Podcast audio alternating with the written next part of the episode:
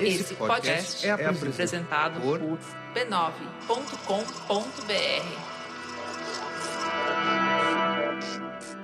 Oi, como você tá? Passou bem esses 15 dias? Pois muito bem, então chegue chegando que eu já começo com uma novidade. Já soube da última estreia da Guarda-Chuva? Agora, além de Budejo, Finitude, Rádio Escafandro e Vida de Jornalista, o Giro Latino é nosso novo companheiro, novo podcast da rádio. Talvez você já conheça o trabalho do Lucas Berti, do Maurício Brum e do Juan Ortiz, porque eles têm uma newsletter de mesmo nome, Giro Latino, com notícias dos países da América Latina, um conteúdo de altíssimo nível e que contempla também os países que normalmente ficam fora da cobertura jornalística. Eles ainda são famosos no Twitter, têm fios importantes sobre eventos latino-americanos, então grandes chances de você já ter ouvido falar neles. Agora, o giro chega aos seus ouvidos, nos deixando mais perto, mais por dentro do que rola nos nossos vizinhos e nos nem tão vizinhos assim. Depois de ouvir o Painestante, dá o play lá. E antes de partir para o papo, um agradecimento especial ao Luiz Gustavo, o mais novo apoiador do Painestante. Você pode ajudar com assinaturas a partir de R$ reais lá no catarse.me barra e também, claro, ouvindo, indicando para os amigos, para os inimigos, compartilhando nas suas redes, seguindo o Poinestante no Instagram e no Twitter, trocando comigo por lá sobre as suas leituras. Bora? Este podcast é uma produção da Rádio Guarda-Chuva. Jornalismo para quem gosta de ouvir.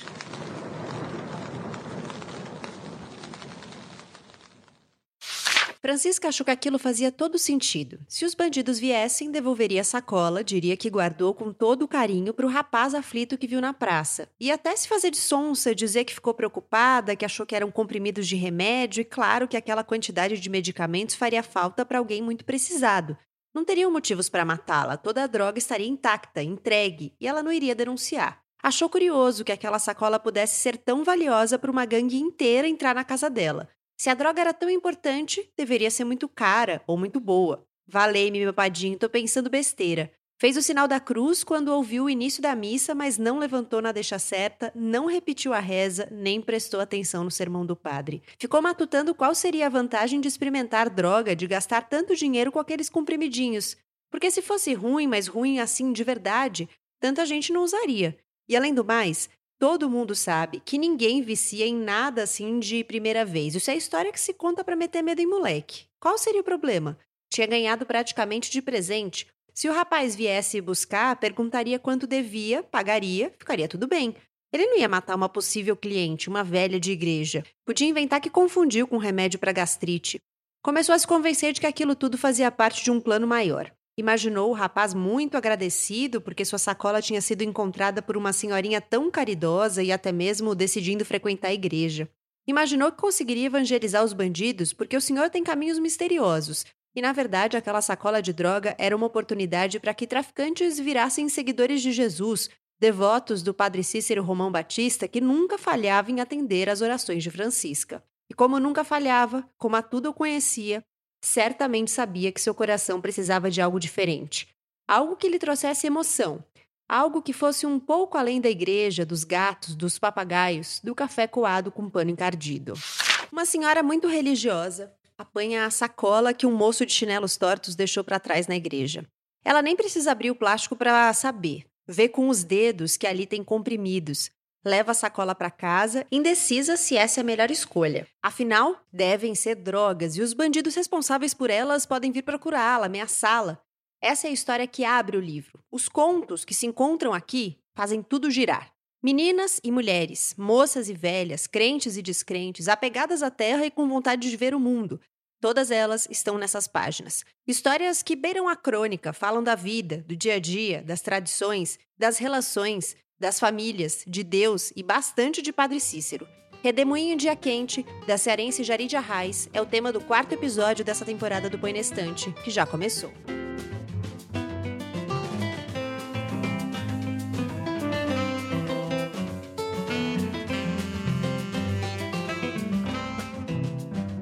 Chegamos ao quarto episódio dessa temporada. O Põe Estante é um clube do livro em formato de podcast. Seja muito bem-vinda, seja muito bem-vindo aqui. Você já sabe, eu sempre convido duas pessoas para sentar à mesa, compartilhar impressões, ideias, questões a partir de um livro Nessa temporada, o tema é Leia o Brasil de hoje, então estamos debatendo sempre livros de brasileiros e brasileiras contemporâneos.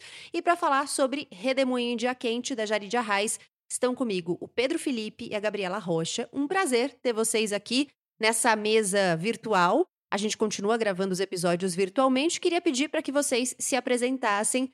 Gabriela Rocha, quem é você? Oi, é, é um prazer gigantesco participar desse Põe na Estante dessa temporada, com uma leitura tão incrível quanto essa de Redemoinho Dia Quente, né? Que particularmente me tocou muito. Bom, eu sou Gabriela, sou baiana, nascida na década de 90, numa cidade de uma região chamada Piemonte da Chapada Diamantina, uma cidade que se chama Jacobina.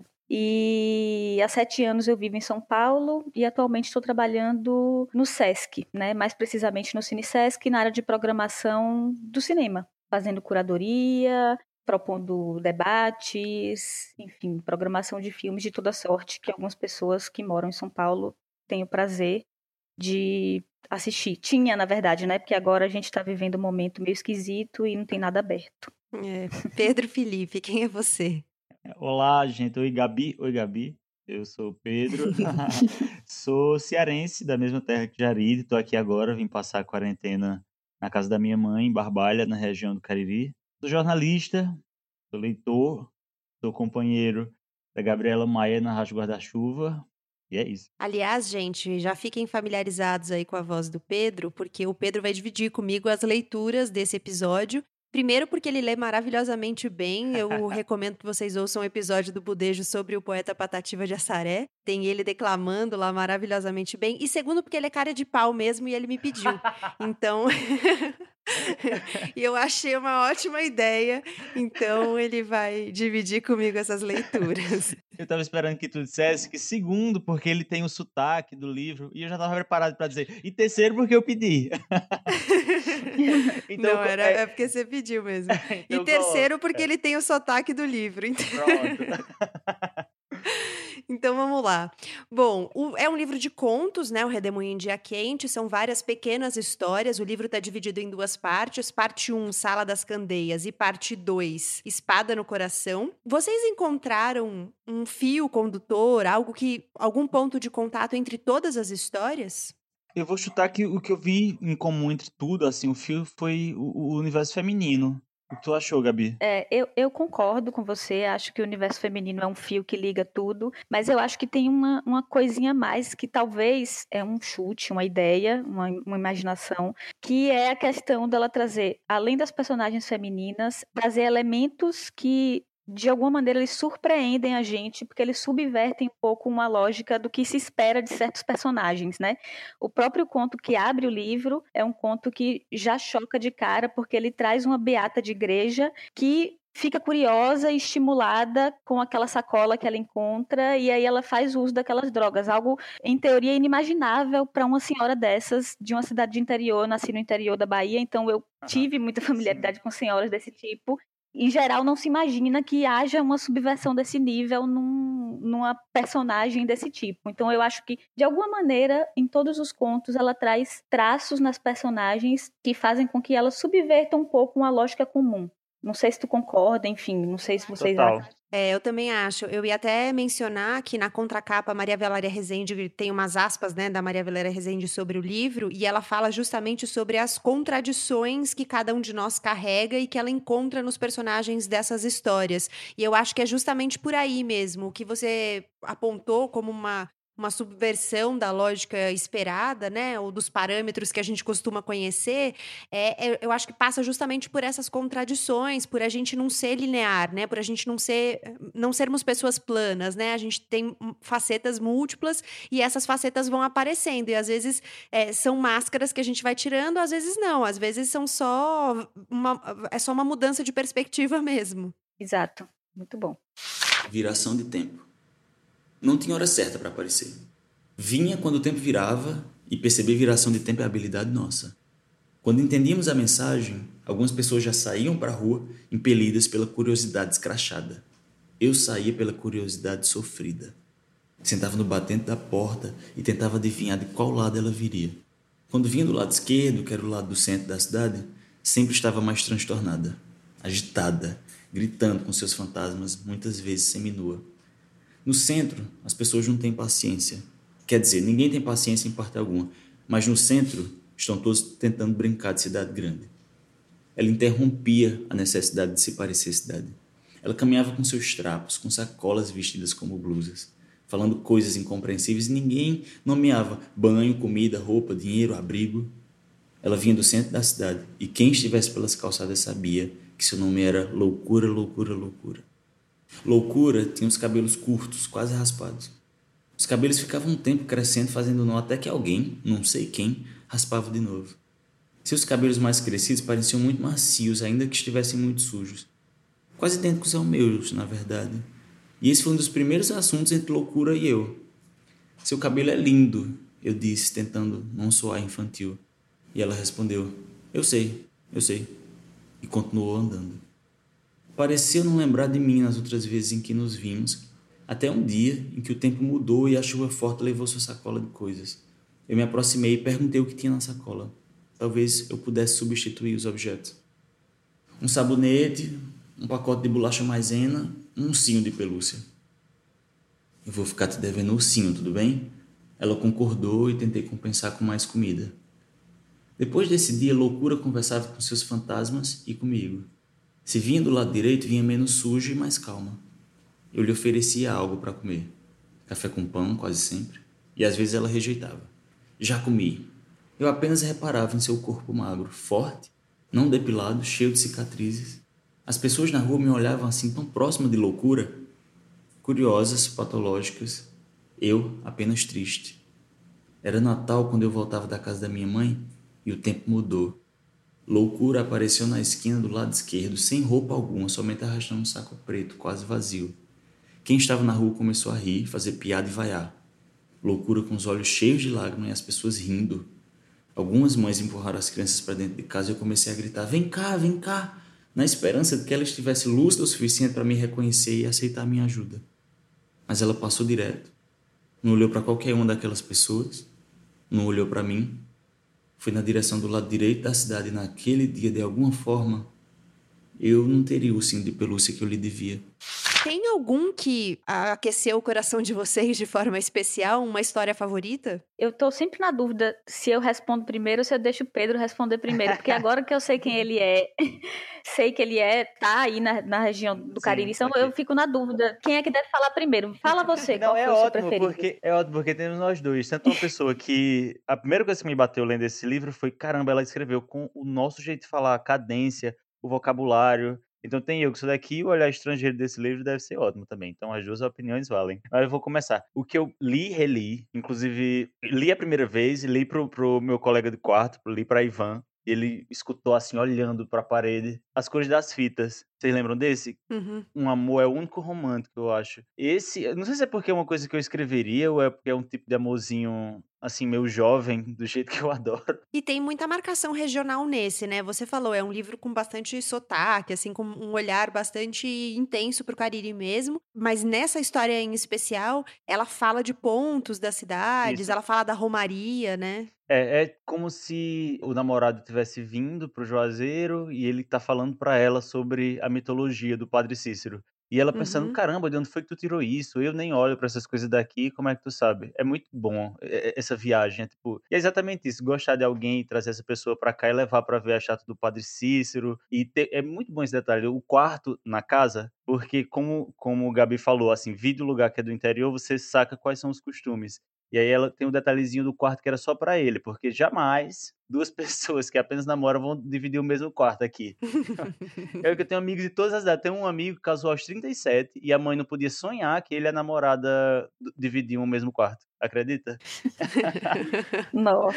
É desse jeito, é desse jeito. O regionalismo bem forte. Mas esse eu gostei muito, mas Amor com Cabeça de Oito foi outro que eu fiquei assim em choque. Esse é bom mesmo. É, eu também Que adorei. é, é uma narradora que fala da cabeça da criança de oito anos, né? Lembrando como ela pensava, como ela sentia, a paixonite dela e tudo mais, né? Exatamente. E as coisas que você desculpa porque você só tinha uma cabeça de oito. Exato, Pois exato. é. Bom, meu preferido, assim, que eu li, reli e, e mostrei para outras pessoas, inclusive, eu escaneei esse conto e mandei para algum, algumas amigas e tal. Se chama Moto de Mulher. Tá bem no comecinho do livro.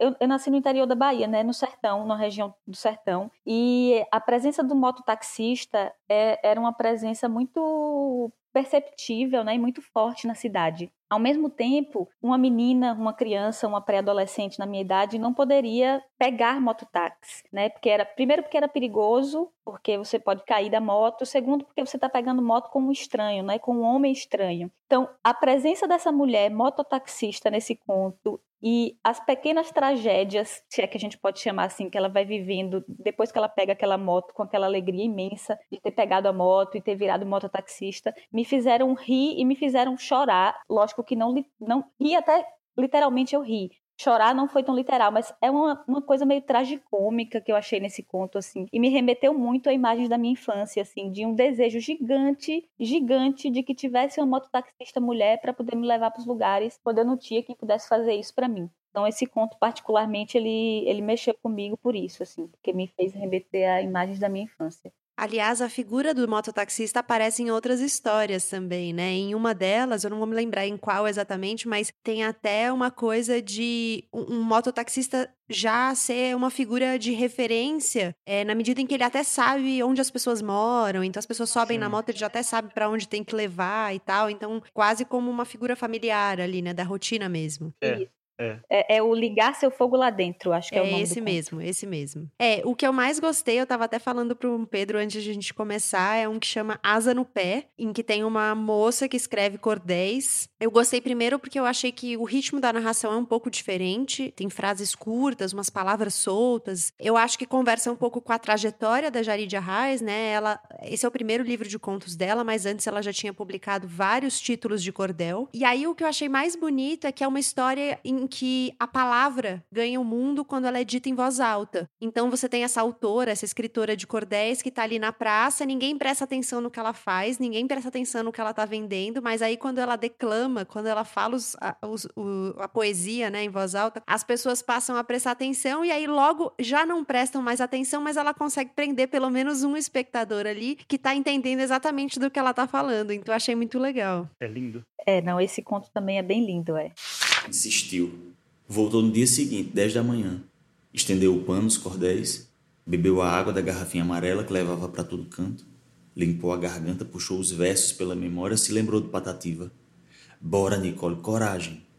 Aumentou o volume da voz e soltou. Vou contar neste cordel uma história emocionante da mulher de pés alados e cabelos flamejantes, sua voz enfeitiçada como uma música encantada pelos ares viajante. Duas mulheres olharam. Um homem que vinha carregando uma caixa diminuiu o ritmo. Os mototáxis do ponto da esquina, que ontem cochicharam e depois pararam de dar atenção, encararam calados. Depois um cutucou o ombro do outro como quem diz, olha ali tua namorada, e riu. Nicole continuou.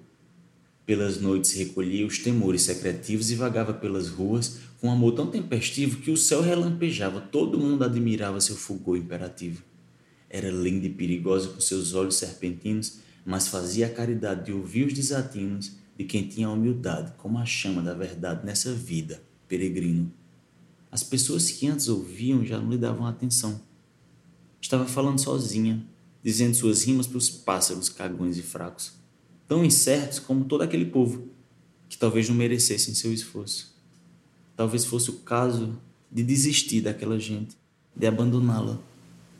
Não tinha jeito não importava se alguém tentasse, se desse uma chance para que abrissem a mente, dilatassem as pupilas, descolassem os pulmões, seriam sempre as mesmas pessoas. Nada nunca cresceria. Naquele chão, nenhuma outra planta brotaria. Recolheu seus folhetos, seu pano vermelho e deu meia volta. Então se deparou com uma figura impensada. Olhou dentro de seus olhos castanhos, os olhos de um pipoqueiro que estava sentado no banco logo atrás e que, por um milagre, por um amor em seu peito, lhe assistia. Sorriu, testando contato. Muito bonita, o senhor falou, ajeitando o boné velho. Obrigada. Não soube se deveria falar algo mais, se poderia lhe apresentar seus cordéis, ou se aquela única interação deveria ser guardada como a maior vitória de todas, todo o seu gás, a maior lembrança. O exemplo que usaria um dia a memória que enfeitaria entrevistas, a sinopse de um livro futuro. É você? O senhor perguntou, mantendo a amizade dos olhos com os olhos e a mão no boné folgado. Quem? A mulher que tem asa no pé. Uma coisa que eu achei que se repetiu em várias histórias e que é um, é um charme assim do livro é que vários dos títulos você só entende ou no fim da história, né, ou no meio da história, não são títulos óbvios. Então você lê o, o, nome da história e você não, não necessariamente sabe o que você vai encontrar ali, né? Sim. Eu tava, eu tava pensando, não sei o que é que o Pedro acha, o que é que você acha, Gabi, mas eu tava pensando agora que você falou dos títulos. Lá no final do livro tem dois contos, né? Um deles se chama Como é ruim cair no buraco e o outro se chama, que é o último conto, Olhos de Cacimba. E aí eu fiquei pensando assim, que essa coisa de cair num buraco e os olhos de cacimba são duas coisas que têm muito a ver. Essa coisa da cacimba, né? Ser, eu estava lendo lendo sobre isso assim e pensando o que que significa Olhos de Cacimba nesse, nesse conto, porque é um conto que fala sobre duas mulheres que se encontram numa certa idade, uma que está precisando de ajuda da outra, que fez uma cirurgia. Eu não sei se rola ali um apaixonamento, eh, um, um interesse né, entre as duas, mas eu acho que de alguma maneira esse Olhos de Cacimba ele tem a ver um pouco com essa coisa dessa queda, né? Dessa queda de você cair num buraco, entrar num lugar, não sei. Eu acho que, que a escolha desses dois títulos para finalizar o livro talvez queira dizer alguma coisa.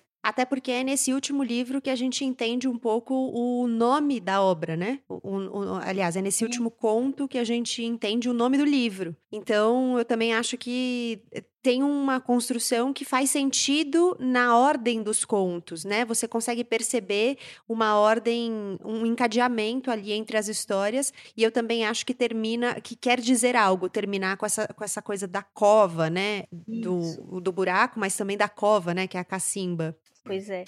Ontem tinha caído um toró. As pedras da rua ficaram todas soltas, assanhadas como se fossem os cabelos do chão e uma mão gigante tivesse bagunçado o penteado inteiro. Tinha pedra e buraco pequeno para todo lado. Muito lixo pelo meio da rua também. As sacolas abertas, possíveis obras dos cachorros. O fato é que a rua estava uma bagaceira. Buraco nela toda, principalmente um enorme do lado do muro do colégio. E foi justo nesse buraco gigante que o coitado caiu. Vinha andando devagar, arrastando uma corda, todo magro e com jeito de quem daqui a pouco morreria de fome. E aí despencou. Eu vi na horinha mesmo. Fui correndo com medo dele ter se machucado demais ou até morrido. Eu não sabia a profundidade do buraco. Chegando lá, vi o pobre coitado meio de lado, tentando se ajeitar.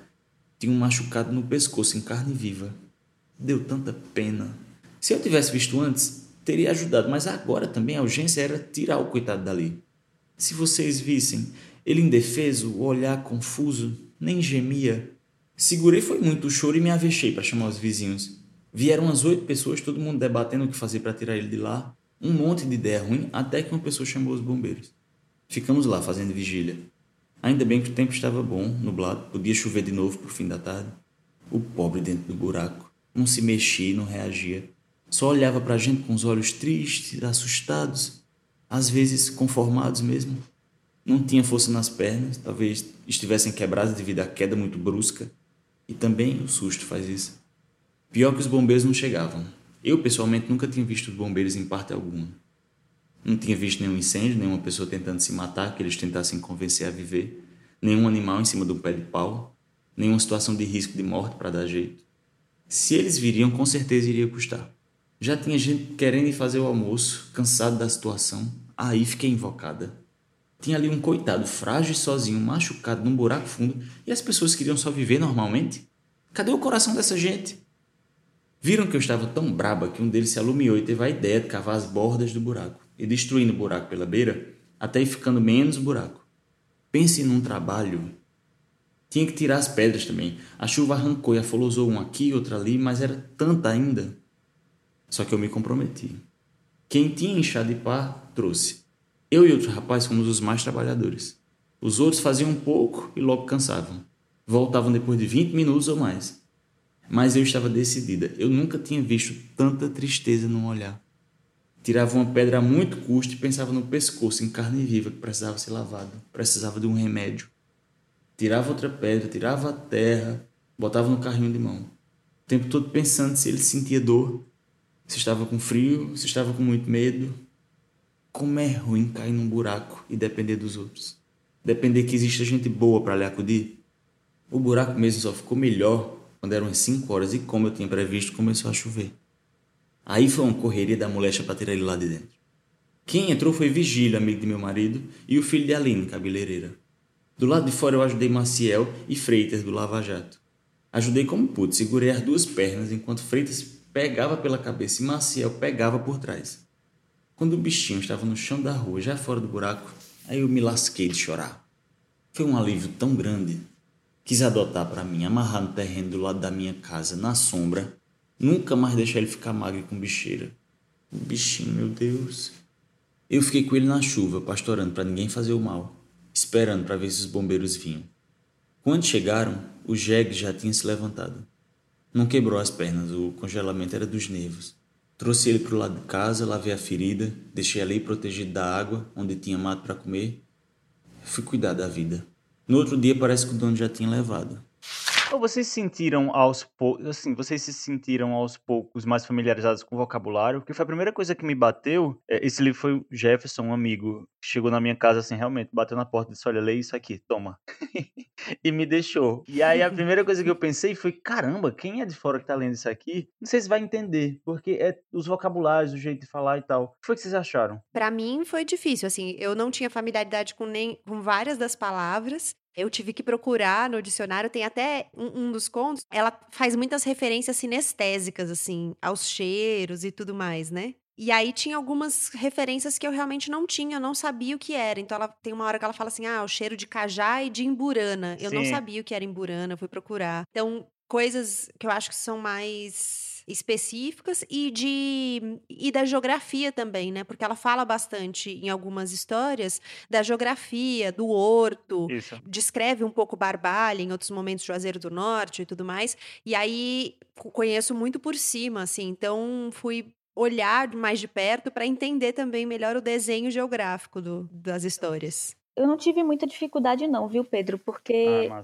apesar do Nordeste ser uma região muito grande uhum. e gigantesca, o fato de eu ter nascido no interior da Bahia me deixa um pouco próxima de algumas dessas, dessas palavras, desse vocabulário. Então, realmente, em algum momento eu consultei o dicionário, mas foi assim muito raro, porque a maioria das expressões eu já conheço por conta dessa, dessa minha história também. Apesar de ter muita coisa diferente. Por exemplo, essa cultura de cultuar, né, de, de adorar o Padre Cícero, na minha região, ela não existia. Né? Se adorava muito a Nossa Senhora, a Santa a Virgem Maria e tudo mais, mas o Padre Cícero eu acho que é uma figura muito específica daí, né? Sim, o pior que é. Só para uma anedota, como parêntese. Já estava super desacostumado. Tinha passado uns seis meses direto em Fortaleza. É quando tô pegando um ônibus daqui da casa da minha mãe de volta para lá, caiu uma mochila na cabeça de um cara, e ele bem jovem, acho que era mais novo que eu. Ele gritou, achei tão engraçado, eu tive uma crise de riso. Ele gritou, vala-me, Padre Cício! eu fiquei, cara, de saudade que eu tava de ouvir isso. Não é um vala, meu Deus, não é um qualquer oxe, é um vala-me, Padre Cício. Então não é uma coisa do Ceará, é uma coisa específica do Cariri. É específica daqui e o sertão ao redor. Piauí, que faz fronteira com a gente, Pernambuco, Bahia e Paraíba. Mas esse sertão é. bem ao redor daqui. Ah, Alagoas, Sergipe Mais próximo, também. né? É, é. Aí tem muito rumeiro em Alagoas e Sergipe também.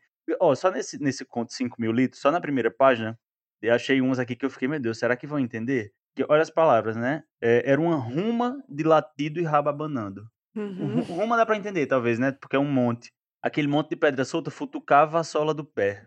Futucar é muito a nossa cara também. A outra parte. futucar é cutucar. Aí, incumpri, incumpridou o olho. A gente fala incumpridar. Incumpridar o olho é crescer o olho, ficar, ficar com o olho grande. Uhum. Cobiçando. Exato. Falou choramingando como se fosse menino. Que eu também nunca, nunca ouvi fora daqui falar menino como sinônimo de criança. Já Vocês uhum. estão familiarizados com isso?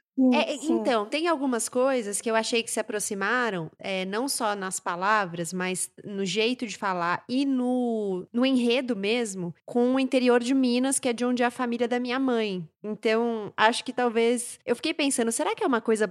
Algumas das coisas, né? Não as palavras necessariamente, mas algumas das coisas que aparecem na história, tipo essa religiosidade, a coisa da cidade do interior. Eu falei, será que é uma coisa geral de cidades do interior? Algumas coisas que se repetem, independente de em que parte parte do Brasil você esteja, né? Então tem uma coisa dos rituais religiosos como, por exemplo, não só frequentados por quem é religioso, mas é uma ocasião social na cidade. Então, mesmo as pessoas que não são devotas, elas vão aos rituais religiosos ou às ocasiões religiosas, né? Eu me lembrei quantas vezes criança eu não fui acompanhando minha avó na procissão e eu não tinha uma relação muito próxima com o catolicismo, assim. A minha avó é que tinha. Mas é que todo mundo ia na procissão. Então eu fiquei pensando em coisas assim. E eu lembrei disso porque você falou do uso de menino, né? Isso usa muito lá em Carmópolis de Minas, que é a cidade de onde minha, onde minha mãe nasceu e onde vive a Sim. minha avó, que fala muito assim. Ah, que legal. Porque eu fiquei torcendo uhum. muito que fosse uma leitura que todos os interiores do Brasil se identificassem. Porque a gente tava até conversando, né, Gabi, outra vez, sobre. Tem muita leitura que eu já não, não, não, não quero mais fazer, porque elas são muito muito só do bairro Pinheiro de São Paulo. Como, uhum. como se aquilo falasse o Brasil todo. E também você foda-se se você não, não entende o vocabulário, não entende a geografia, e se não entende aquele jeito de viver. Porque tem várias leituras que eu fico, que mundo é esse? E esse aqui é tão meu mundo, né? E é tão bom ter essa identificação, tanto no vocabulário quanto no jeito de viver. Meu Deus, acho que foi a primeira vez que eu tive esse tipo de sensação numa literatura. As cores das fitas. Fui te mostrar um horto que eu não conhecia. O céu mentia chuva, esperançava a água que eu pedia para a semana. Você vestia branco, espalhando luz em todas as direções, refrescando meu rosto, puxando meu sorriso para perto do seu. Era pura estrela, me dando o braço esquerdo, dando o braço direito à rodela do chão que cercava o Padre Cícero gigante, muito maior que nós, muito maior do que as pessoas que dividiam conosco o ludíbrio das várias nuvens. Você tinha cheiro de madeira e cajá gelado, cheiro de carambola e imburana, cheiro das árvores de quando eu era menina e cheiro das frutas de quando eu cresci, com a boca cheia. Eu procurava no céu da boca as palavras melhores, as palavras que pudessem te contar a história do horto, da cidade, a história daquela casa do padre onde uma história se mostrava. Queria ser guia, mas era pega pelo seu conhecimento preparado. Você me ensinava, já sabia, tinha certa devoção. E isso me era estranho, desencaixado. Eu queria saber mais, queria saber por que aquilo te fascinava. Se era pesquisa, poesia, herança de família, raiz grossa naquela terra. Não era, você dizia, e me contava. Porque todos peregrinam, todos estão em Romaria. E eu me calava. Você me conduzia pela escadaria, o dedo apontado para cima, como se tocasse os botões daquela estátua, e ria. Que bonita era a sua alegria. Eu quase esqueci de usar a câmera, quase não dava tempo. Você se mexia com as cores das fitas, abrindo meus ouvidos avinagrados para a beleza das promessas. As prometidas, antes de tudo, se perder um pouco, antes de virar letra de música em partitura de lembrança. Nossos dias de semana improváveis, meu quarto sempre com a porta fechada para te preservar lá dentro. Enquanto minha mãe fazia bolo de pão na cozinha, seu corpo me regia para que eu pudesse me encontrar o cheiro de seu cabelo era como uma cachoeira ao meu encontro, tocando meu nariz, provocando meu piercing. Eu encontrava o cheiro de seu cabelo entre a nicotina e o etílico de qualquer bar. Desde o primeiro sorriso que te dei, sabendo um pouco que não faltava tanto para que eu me enrolasse nos panos de nossa história, eu te segui. Você dizia que a direção era contrária, que minhas panturrilhas traçavam as linhas do caminho, que meus pés interromperam a dança porque eu tive que voltar. Por isso, me surpreendia tanto a sua alegria em Juazeiro, mas dessa vez eu era seguidora. Eu te seguia, me dispondo. Eu dizia que tudo bem, você pode ter razão e tudo bem, todos sentem muita fé. Todos estão em Romaria, você dizia. Todos estão prometendo e barganhando com seus próprios santos prediletos. Antes de eu voltar, você me mostrou uma medalhinha do Padre Cícero que sua avó guardava, como se registrasse meu destino eternamente segurando em sua mão um pequeno dente de ouro que jamais deixaria sua boca. Todas as nossas canções se tornaram rosários de continhas transparentes e tristes. Você me ligava e dizia que, depois de tanto corpo tocado, era santa a hora de chorar. Quem é teu santo? Você perguntava. E ria, e ria. Parecia que me fazia cócegas. Parecia uma cena de um filme que depois terminaria muito melancólico. Uma cena de poucos minutos uma música leve tocando. Nenhuma música tocava no horto. Dentro de mim eram notas de árvores e um único assum preto, livre. Sua pele amando a estátua, as mãos sentindo a textura, lendo os nomes, as frases deixadas. Você quis deixar nossas iniciais e mais alguma coisa. Eu peguei a caneta vermelha e desenhei as letras sem olhar para o lado, sentindo seu corpo aquecer minha bochecha. Você disse que eu deveria escrever algo que viesse do meu coração, assim, muito brega, muito ultrapassado, porque todos os programas turísticos e de fé são sustentados pelas tradições. Eu sorri, compreendida. Escrevi: Estamos em Romaria, com pouca fé, mas paixão. Não sou dada aos ídolos, aos monumentos, ao simbólico e material do concreto no formato de heroísmo, mas só contigo e contigo entendi a grandiosidade do horto. Pedro estava comentando que foi uma leitura muito prazerosa, porque ele se identificou muito, e eu confesso que acho que foi uma das leituras mais prazerosas que eu fiz nos últimos tempos, assim, porque eu me identifiquei muito também, né, com todo o linguajar, toda, todas as histórias. Ela trata de temas extremamente delicados, né? Eu tô lembrando aqui do, daquele conto Telhado Quebrado com gente morando dentro, em que ela relata a situação, é, nossa, esse foi de partir o coração, assim, incrível. Que ela fala sobre a questão do abuso sexual que a irmã dela sofreu do pai. E, assim, traz referências que pessoas que nasceram no interior do Nordeste, mais provavelmente, né, cresceram ouvindo. Eu não sei de quando, quando o Pedro nasceu, mas eu nasci na década 90. de 90, 1990. Pronto. É. Hum, e, e ela então. fala nesse conto, ela fala que a irmã e ela ouviam mastruz com leite e limão com mel, né? Ah, enquanto elas estavam. Enfim. Eu ouvia muito mastruz com leite e limão com mel. Nossa Ai, senhora, tipo, isso demais. É muito, isso é muito a infância dos anos 90, demais. E a Jaride é, também, eu... né? A Jaride é de 91. Sim, é isso. Eu acho que é um livro que conversa e dialoga muito com pessoas da nossa geração, assim, né? Da nossa faixa etária, porque ela traz um monte de elemento que remete à, à cultura televisiva até, a, a, cultura de entretenimento da época, né? Silvio Santos, Gugu, se eu não me engano, ela fala. Enfim, o Silvio a, Santos, a... eu fiquei pensando muito de novo na minha avó, porque era um programa de domingo, né? Assistir o Silvio Santos, tem um conto específico em que ela fala, né? Do Silvio Santos, fala muito que é uma personagem que quer ir ao programa do Silvio Santos, quer encontrar um jeito de ir lá e já mandou várias cartas e não consegue ser chamada para participar. E aí eu fiquei pensando na minha avó que morria de vontade de ir numa caravana na, na plateia do Silvio Santos. Domingo a gente ficava o dia todo assistindo o programa. A outra coisa sobre a cultura e a televisão é uma personagem que vai pra calçada na hora da novela das sete, porque ela não gosta da novela uhum. das sete. Meu Deus, é desse jeitinho. Estão jantando na hora da novela das seis, aí tem a novela das sete que as velhas sempre acham uma bobagem, aí é a hora que elas vão pra calçada. E aí antes, até antes do, do coronavírus, era a hora que as amigas da minha avó iam pra casa dela para ver a novela das oito. E era muito engraçado, todas dormindo, na verdade, cochilando. aí davam tchau quando acabava e pronto. Isso faz muito parte. Não sei se Gabi também viu isso na, na vida dela no interior. Mas as conversas de calçada, esse detalhe de sair da, pra calçada na hora da novela das sete, meu Deus. Isso da calçada muito. Até ela usa uma palavra que é engraçado porque às vezes eu falo para as pessoas, as pessoas não sabem o que é essa palavra, que é alpendre. E na casa da minha avó a gente ficava no alpendre, né? Que é tipo Sim. uma varanda, Sim. só que não é uma varanda, é a parte de frente da casa ali, né? E ela descreve algumas histórias em que tem essa conversa de alpendre e isso é cena, era cena cotidiana assim de férias. Eu passei muitas das minhas férias lá, né? Então a gente passava boa parte do dia, da noite no alpendre. Agora, eu acho que um outro ponto de diálogo com a nossa geração também, é, como a Gabi estava falando, é que ela traz para a conversa vários assuntos que eu acho que estão em pautas de discussões muito fortes nesse momento além de assuntos delicados, a Gabi menciona a questão do abuso sexual, mas ela, ela faz também marcações de sexualidade em algumas histórias, nas personagens.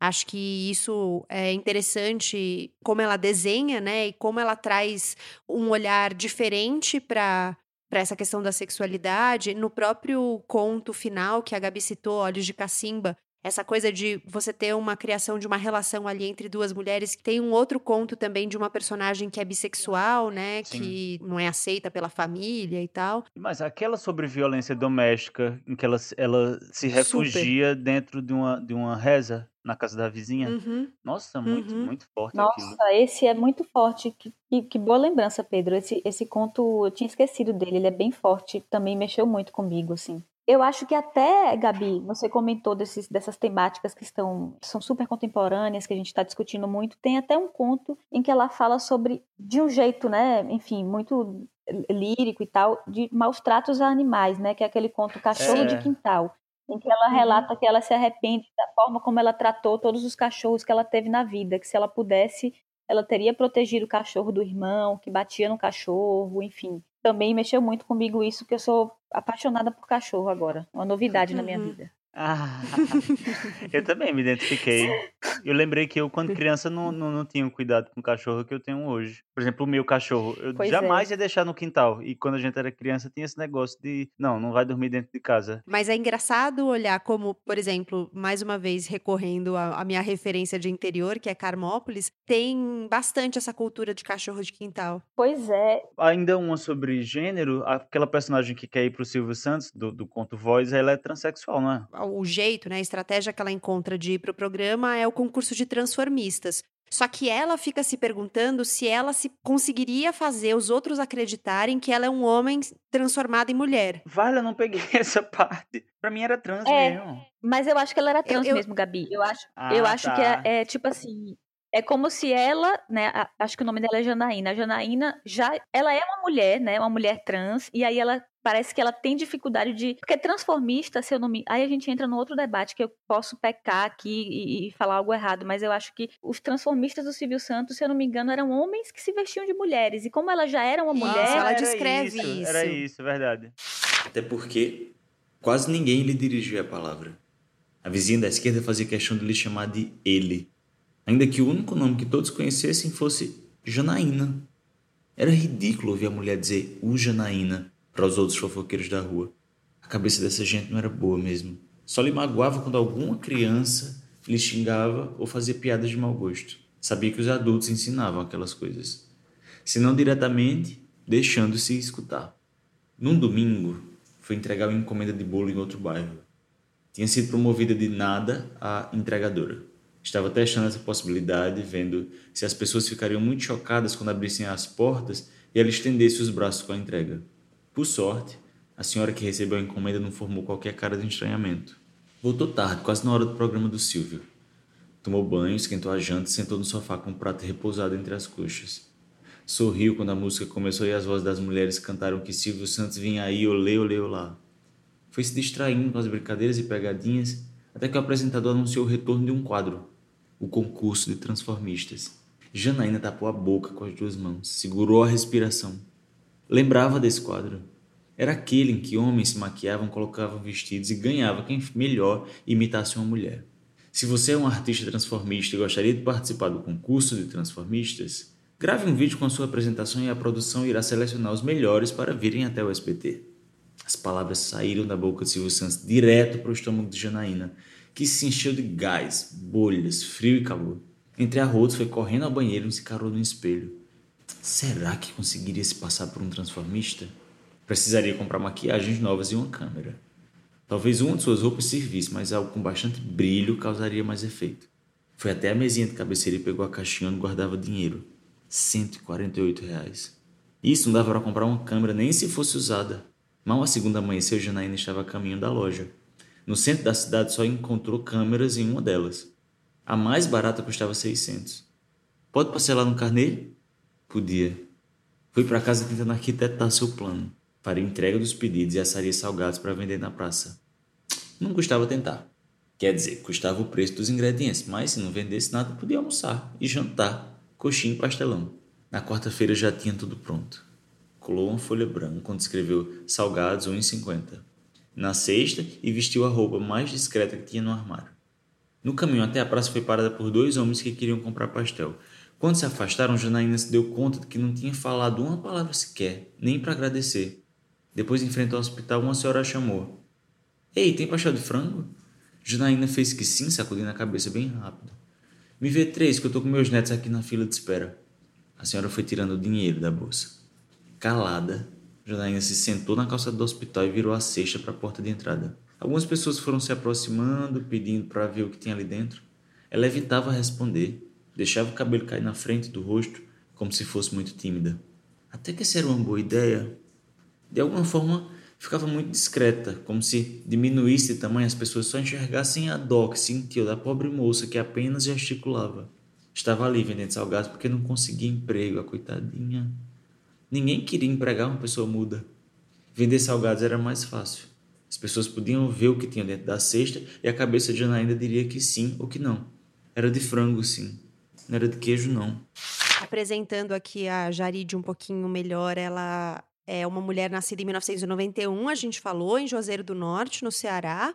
A Jaride Arraes é escritora, poeta, cordelista. Ela tem mais de 70 títulos publicados. Eu tinha falado que ela tinha vários títulos publicados de cordel. Ela tem mais de 70 e esse é o primeiro livro de contos dela. Hoje ela vive em São Paulo, tem até um conto no livro em que ela fala tem dois contos, né? Um que ela fala de sair mesmo de Juazeiro e mudar e ir para outro lugar, e outro que ela, ela tem uma personagem que cogita deixar tudo para trás e ir para São Paulo. E esse livro, Redemoinho em Dia Quente, venceu o prêmio APCA como melhor livro de contos. É, quem se interessar, ela tem feito um diário do isolamento no blog da Companhia das Letras, tem feito alguns relatos interessantes do que ela tem feito, como ela tem usado esse, esse momento né, de isolamento social. Ela escreveu um pouco também sobre a escrita dela.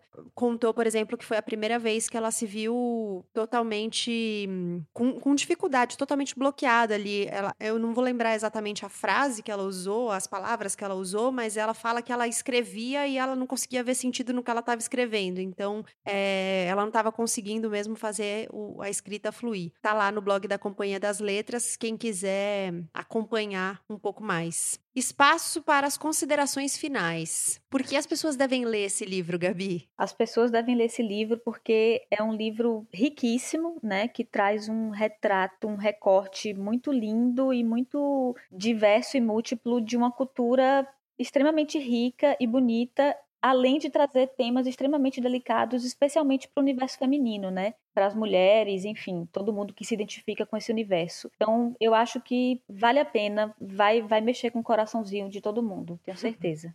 Pedro. Olha, eu fazer aqui um pequeno apanhado da vida de Jaride, que é meu motivo para as pessoas lerem.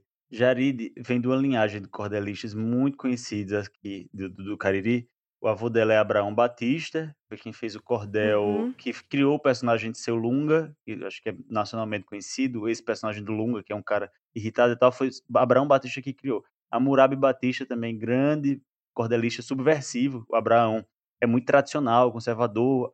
O pai de Jaride já veio quebrando diversos tabus e Jaride fez os tabus virarem farelo que aí ela já veio com outras problemáticas. Ela eh, tem a, o, a sequência do Cordés, que é Heroínas Negras, que é uma coisa incrível. Então, foi assim, um passando para o outro o costume, e Jaride, quando começa a carreira dela como escritora, ela sai daqui, não usa o sobrenome Batista, que é o sobrenome do lado do, do pai, não, o, o sobrenome do avô, escolhe o sobrenome da mãe, e vai fazer um negócio diferente do que eles já faziam, diferente do que, diferente do que é o cordel, que também é uma, uma tradição muito preconceituosa, todas as brincadeiras que se faziam no cordel antigamente eram muito preconceituosas.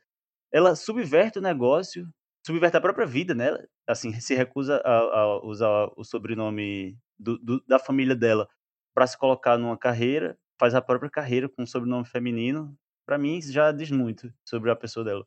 Foi um livro que, além de tudo, me ensinou bastante, assim, é, como a gente falou, tem, tinham muitas coisas que estavam fora do meu olhar, que escapavam da, da minha bagagem mesmo, e foi muito interessante entrar na, no universo dessas mulheres. Eu me identifiquei muito com algumas delas, com outras não, mas de qualquer forma, com qualquer uma delas, eu tive um, pelo menos uma conexão ali que foi justamente um, uma marcação de existência feminina, né, que eu acho que se repete em algumas coisas, ainda que seja muito diversa. Para mim foi muito agradável ouvir a voz dessas mulheres e eu acho que ela consegue marcar essas vozes de muito bem porque é muito diferente a narração de um conto para outro, as personagens são muito diferentes, então tem uma diversidade muito grande contemplada ali nos contos todos.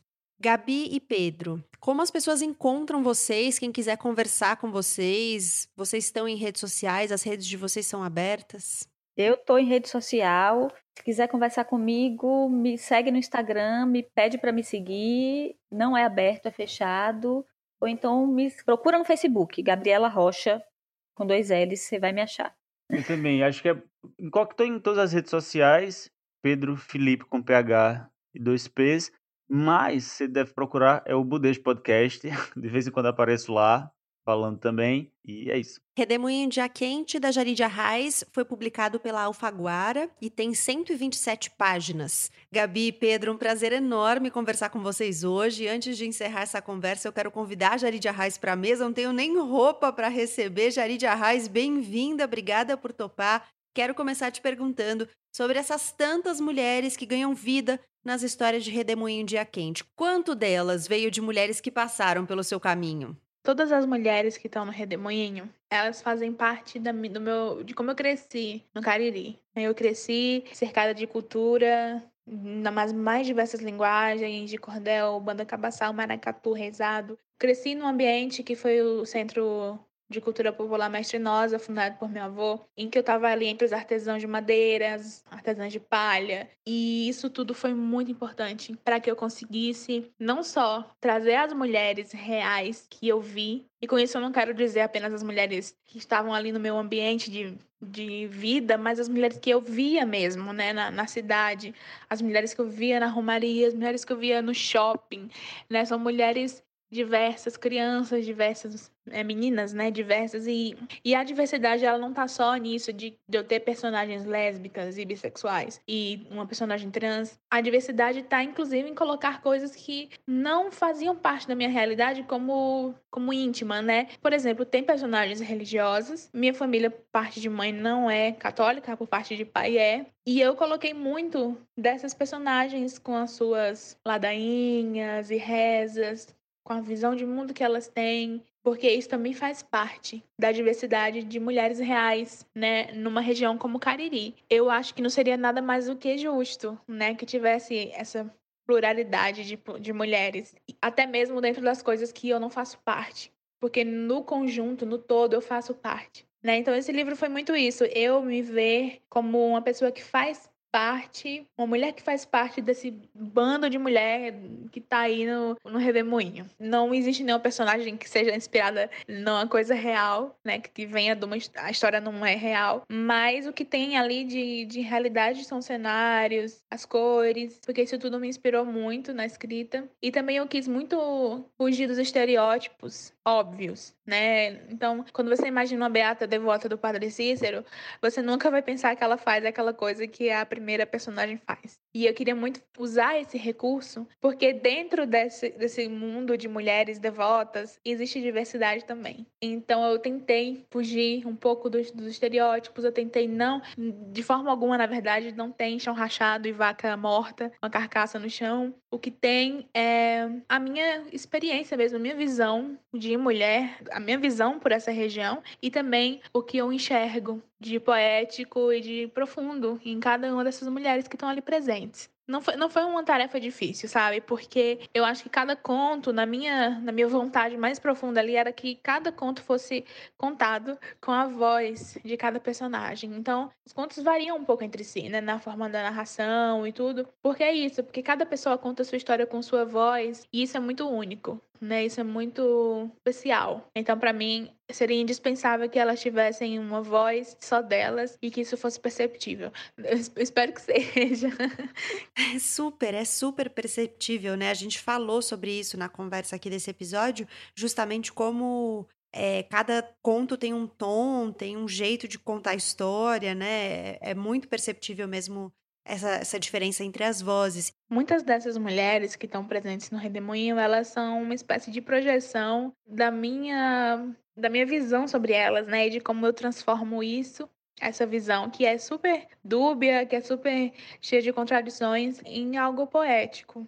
Eu não posso, é, eu não consigo apontar um deles e dizer essa personagem aqui é inspirada na minha vizinha, mas ela é inspirada na imagem na ideia de muitas vizinhas que existem lá, né? E o que de fato tá ali, que é realmente parte, eu acho que o que mais marca é, são as personagens crianças, porque eu queria trazer essa tal experiência dos anos 90 em alguns contos, e eu, criança dos anos 90, brincava de, de algumas coisas que eu cito né, no, no, nos contos das crianças, das meninas. E também é, vi muitas outras meninas e meninos passarem por coisas parecidas. Então, é mais ou menos isso, né? Não é uma, não tem uma coisa tão real assim puxando. Tem um geral de como eu enxergo essa região, como eu enxergo essas mulheres, né? Como eu faço parte disso também, porque eu também sou uma mulher do Cariri. E isso tem tudo a ver com tudo que eu fiz ali. E você mencionou é, um outro aspecto que eu queria abordar aqui na conversa com você, que é a ambivalência, né? A ambiguidade que as histórias trazem. Você mencionou na primeira história que a gente não espera que uma beata, que uma mulher religiosa vá fazer o que ela faz naquele primeiro conto. E, e as histórias trazem muito disso, né? Você acredita que a literatura é um espaço capaz de acolher todas essas contradições humanas e, mais do que isso, né? Mostrar caminhos de acolhimento para nós, leitores?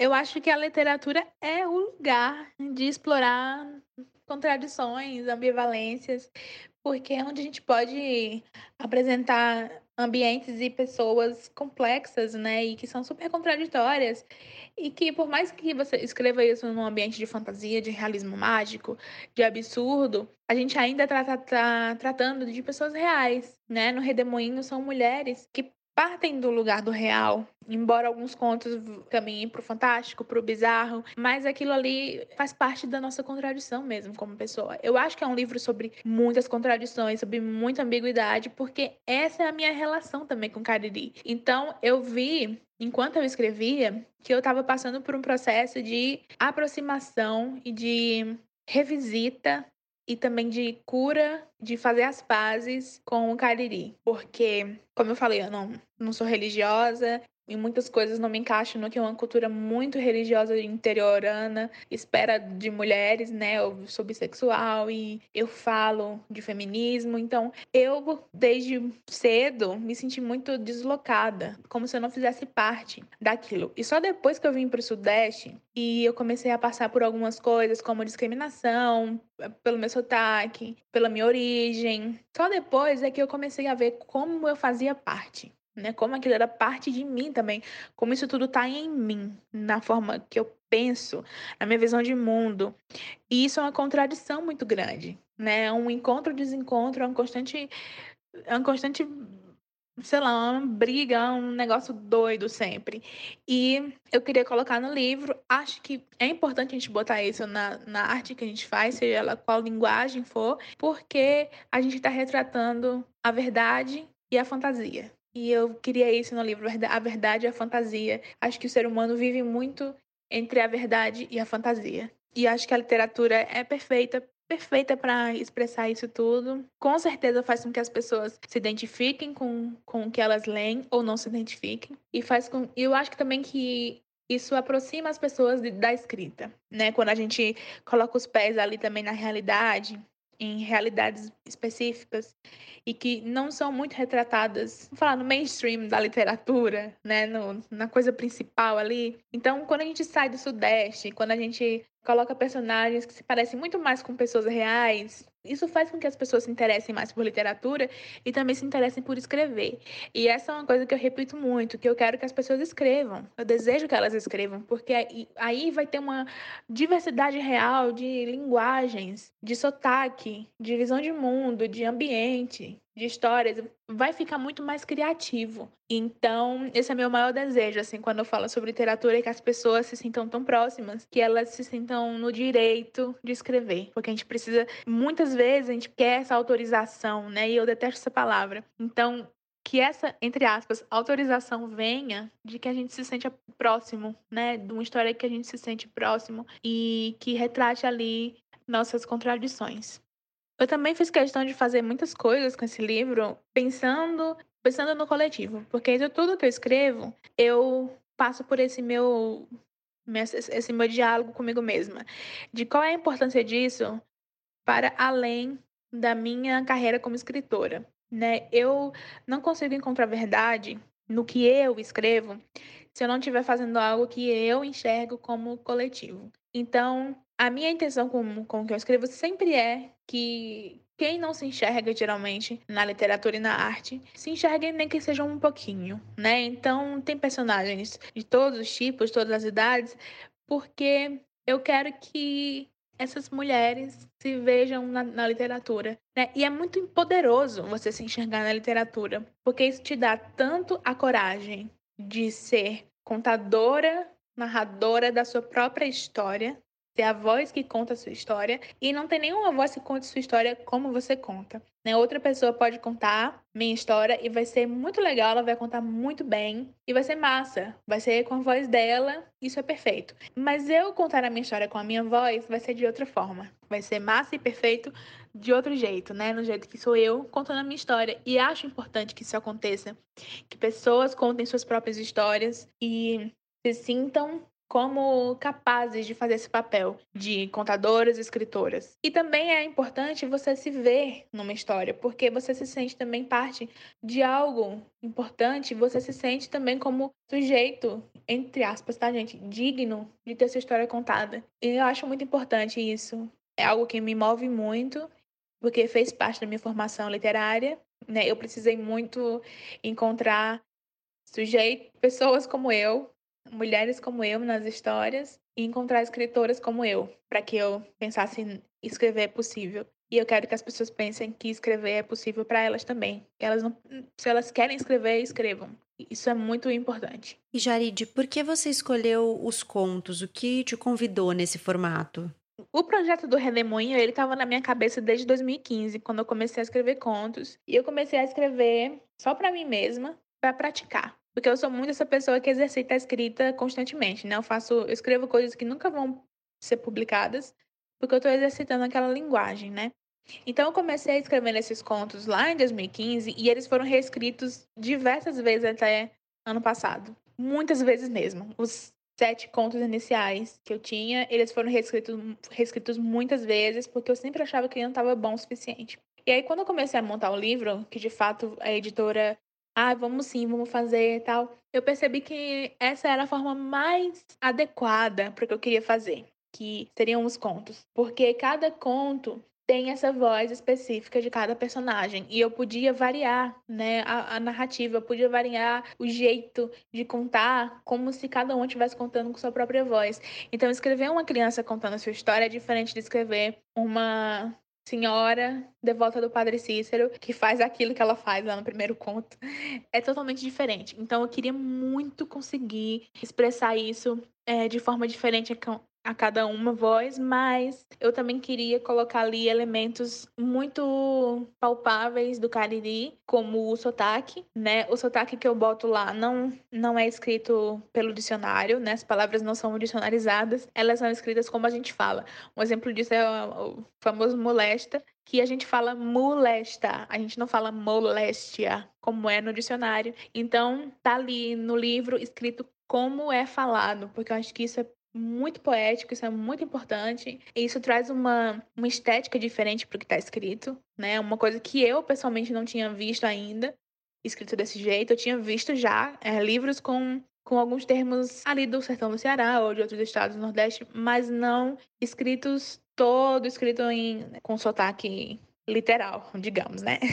então, os contos para mim foram foram perfeitos por isso, assim, perfeitos para mim, né, gente? Os outros, cada um tem a sua, a sua ideia e isso é ótimo. Então, eu consegui me expressar muito bem e conversou muito com o recurso que eu usei para me inspirar mais, né, para tirar mais ideias, que foi a fotografia. Eu fui ao Cariri, eu sempre vou todos os anos. E aí eu fui e tirei muitas fotos lá na, das igrejas, das pessoas que estavam nas igrejas, romeiros, das casas, das ruas, tirei foto de cachorro de rua, que tem bastante, tirei foto do mercado, enfim, eu fiz muitas fotos e todas elas muito coloridas e o som muito forte, porque eu, eu fiz as fotos meio-dia, né, de meio-dia a duas horas, então o sol tava direto, assim, aquela luz dura, e acho que tudo isso me ajudou demais a colocar em conto.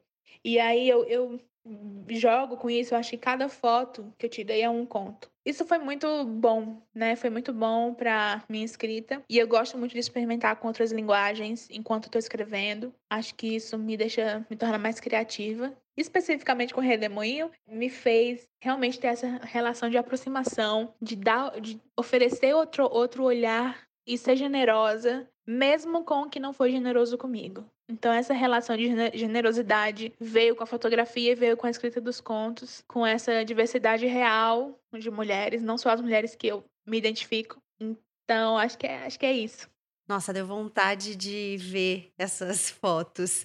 E já vou te perguntar então, para a gente caminhar para o fim, o que você tem preparado, no que você está trabalhando agora? Uma pergunta que eu tenho feito a todos os autores que passam por aqui. No momento, eu estou tentando escrever um romance, que vai também se passar no Cariri. Estou tentando, gente, porque eu estou nesse processo de exercitar, tá? Então, eu escrevi 100 páginas, e aí, quando acabaram as 100 páginas, eu vi, não vai funcionar assim. E aí, se perderam, entre aspas, as páginas, não se perderam porque serviram como exercício. E organização de ideias e tal. Então eu sou muito essa pessoa que exercita bastante, como eu disse. Estou exercitando o romance que eu quero escrever. Estou escrevendo muitos contos sob demanda, tanto para meu blog, minha, minha, coluna no blog da Companhia das Letras, quanto para outras coisas, né, projetos de antologia e tal que que vêm e me, me convidam para escrever contos. Jarid, muito obrigada. Como as pessoas te encontram para acompanhar o seu trabalho? Acho que o melhor lugar para reunir todas essas, essas coisas que eu fico toda doida em um monte de lugar é me acompanhar nas redes sociais, no meu Instagram, no meu Twitter, Facebook, que é Jarid Arraes, barra Jarid Arraes em tudo. E lá a gente pode conversar também. Eu gosto muito de conversar com quem me lê ou está começando a ler, porque também me inspira bastante. Tem sido um prazer imenso fazer essas conversas dessa terceira temporada e tem sido muito legal receber os autores, saber um pouquinho mais da perspectiva deles, né, do livro que a gente traz aqui. Às vezes tem pontos que aparecem na conversa que eles trazem uma nova perspectiva, algo que nos escapou, algo sobre o qual a gente não tinha mesmo pensado. Então essa troca tem sido muito, muito, muito bacana. E esse foi o quarto episódio do Põe na Estante na temporada Leia o Brasil de hoje, a terceira desse podcast. Eu sou a Gabriela Maier. Cuido da produção, do roteiro, da edição do podcast. O Vitor Coroa faz a mixagem de som. Essa é uma novidade, agora eu não estou mais inteiramente sozinha. E esse é um investimento feito com um apoio financeiro dos ouvintes que assinam o Põe lá no Catarse. Não deixe de acompanhar o Põe nas redes sociais, arroba Põe no Instagram e no Twitter, e nas redes da Rádio Guarda-Chuva, arroba Guarda-Chuva Pod, no Instagram e no Twitter também. Fique bem por aí. Boas leituras, dessa vez nosso até logo é um tiquinho mais longo porque vai ser um intervalo de três semanas, até a segunda sexta-feira de agosto, quando a gente volta com o quinto episódio da temporada. Obrigada pela sua companhia. Até lá!